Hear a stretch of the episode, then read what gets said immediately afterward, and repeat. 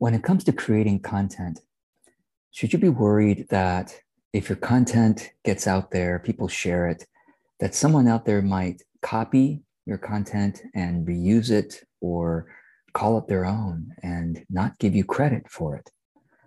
So I know some people are concerned about this and it might even be blocking them from creating more content or they might spend too long finding ways to protect it somehow.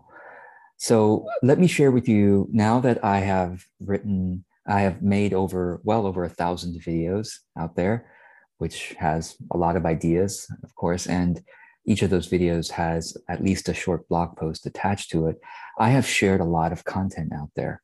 And so I imagine that somewhere someone has probably copied uh, a paragraph, if not entire articles, and put it out there. And maybe they just you know copy and paste it onto a Facebook post or something like that, and not mention me. Uh, in fact, I think I've seen it once or twice before. Um, am I worried? No. I mean, some people do get concerned enough where they sign up for, you know, plagiarism monitoring services um, or they you know they, they find they there's multiple kinds of monitoring uh, services out there. I think it's too much stress. And when i saw that someone had pasted copy pasted my thing i noticed that it didn't get much traction. It got you know, a little bit of traction but not as much as mine got. Again that was only like a like a once in a blue moon type of situation. So should you be concerned that your stuff goes viral and people use it and don't give you credit. I think that it's having that concern creates more limitation for your creativity than it does helping your your uh, business or your um, the notoriety of your work. So instead of being worried about that and trying to hunt people down for it, I recommend that you, you take simple preventive measures that make it less likely for it to happen, or rather, the preventive measures I'm going to share with you will make it such that if some idea you share goes viral and people start to copy it, that someone will research and find you as the original source. So here are the simple ways, and this is what I do myself. All right. A very simple way of doing it is to make a video of you talking about the idea and upload it to YouTube. Because when you upload a video to YouTube, it has, and you publish it, you know, make it make it public, um, it has a timestamp, and that timestamp can't be changed. You can't edit your video once it's been published on YouTube, right? And you could do you can publish this on facebook and instagram as well and any other platform where there's a timestamp. So once you do this then you can rest assured that well at least you have spoken the idea or shared the idea. If you if you do art you can share the art you know a picture of the art or something on on the video. And it's out there now so that there's a timestamp. Okay simplest way of doing it. Um, if you don't want to make video then a an alternate you know if you just want to do writing then you could use twitter for this purpose because twitter also every single tweet has a timestamp. If you're writing a longer article you can break it up into 280 character segments and just tweet it out as a twitter thread. In fact this very idea that i'm sharing with you these preventive measures etc also started as a twitter thread that i put out there. And that was uh, I don't know how many months ago that I did this, and now I'm making a, a you know YouTube video, Facebook video uh, for this as well. So, oh, the I forgot to mention podcast is another way of doing it. If you don't want to be on video but you want to speak the idea, you simply publish it as a podcast. It has a timestamp. The problem with podcast uh, is that um, you're going to have to keep hosting the podcast files forever for podcast audio. So you have to keep paying. You know, most podcast hosts.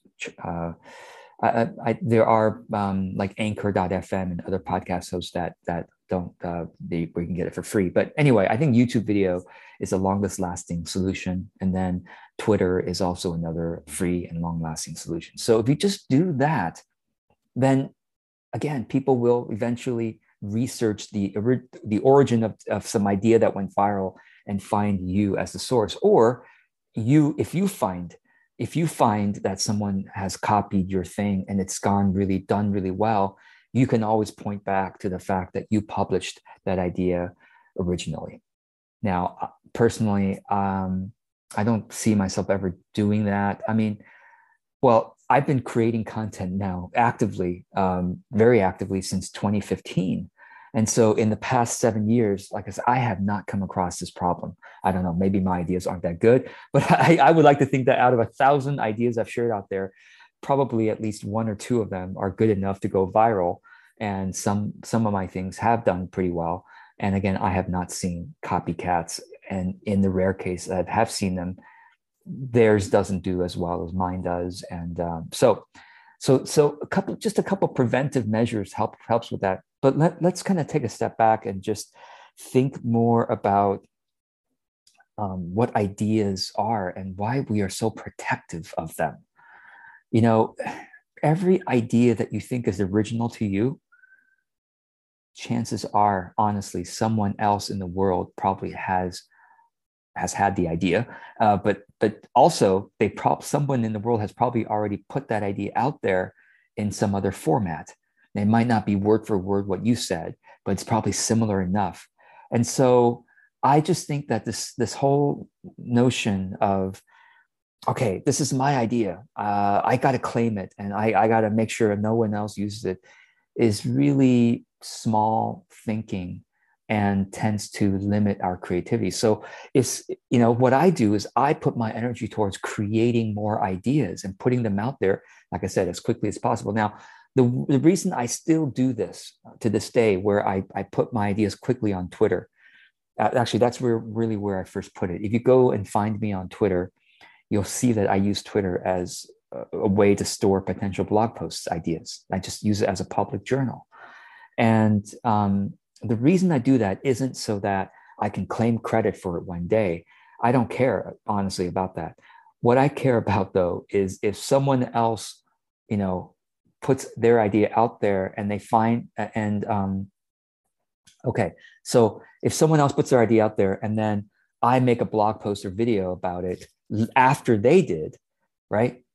They might be able to point to me and say, hey, you stole my idea this is why I feel urgent about putting my ideas onto Twitter as quickly as possible, because then at least there's a timestamp for the origin of the idea. I still have a lot of ideas, to be honest, right here in my phone that I haven't yet put on Twitter because I don't want to be that active on Twitter either. So, anyway, I'm just saying that I do that so that people don't think I stole their ideas. But I just wish, I really just wish that we could all be much more um, unattached to where some idea came from. And we just simply share ideas. And because the, the, the, reality is that no matter how much I, I copy or or the, no matter how much my idea is similar to someone else's the way that i communicate it is different isn't it? Especially if it's on video it certainly looks different. But even if i do it in writing I, I'm I'm not. There's no chance that I would word for word use someone's idea. There, I mean, that would just that would be too uncanny if I literally wrote an entire paragraph that was word for word, or or even you know ninety percent similar. The same idea said by two people is going to be probably at least twenty percent different, right? So I just wish that um, you know this is why years ago I put my ideas out there as uncopyrighted Yes, all of my blog posts, all of my videos um, are uncopyrighted, which means you are welcome to li- you know, literally copy and paste every single blog post I have, put it on your website, call it your own, not even mention my name once. And I don't have the energy or nor the time to go and hunt you down and go, hmm, why are you doing that? What am I going to do? Sue you? I don't have the money and the time for that. I'm too busy creating. You know, if you want to copy my stuff, by by all means, go ahead. If it helps you somehow uh, to do it, go for it. I've uncopyrighted everything because I just prefer to not worry about that. And I just wish everyone would do this. I mean, I, because then, because I sometimes worry if I read one of my one of my uh, niche mates stuff, if I read their blog or read their newsletter, I might accidentally, you know, it get, gets into my subconscious. I might accidentally like say it and forget to credit them. And I, I honestly worry about I worry more about accidentally stealing other people's ideas. So that's why I try to avoid um, being an avid reader of other people in my niche because I am trying to stay clear and uh, create quote unquote on my own, knowing full well that every idea that I have probably was subconscious, at least subconsciously influenced by other people, right? Same was same with yours. Do you really think you have an original idea that wasn't influenced by somebody else? And maybe that you're even accidentally emulating something you saw and you forgot that you saw it. I think it happens more often than we realize. So, I mean, gosh, even even I, as I speak, the, my manner of speaking, I'm sure, is probably you know somehow emulating some someone I respect or something I saw someone how they spoke and how they you know wrote as well.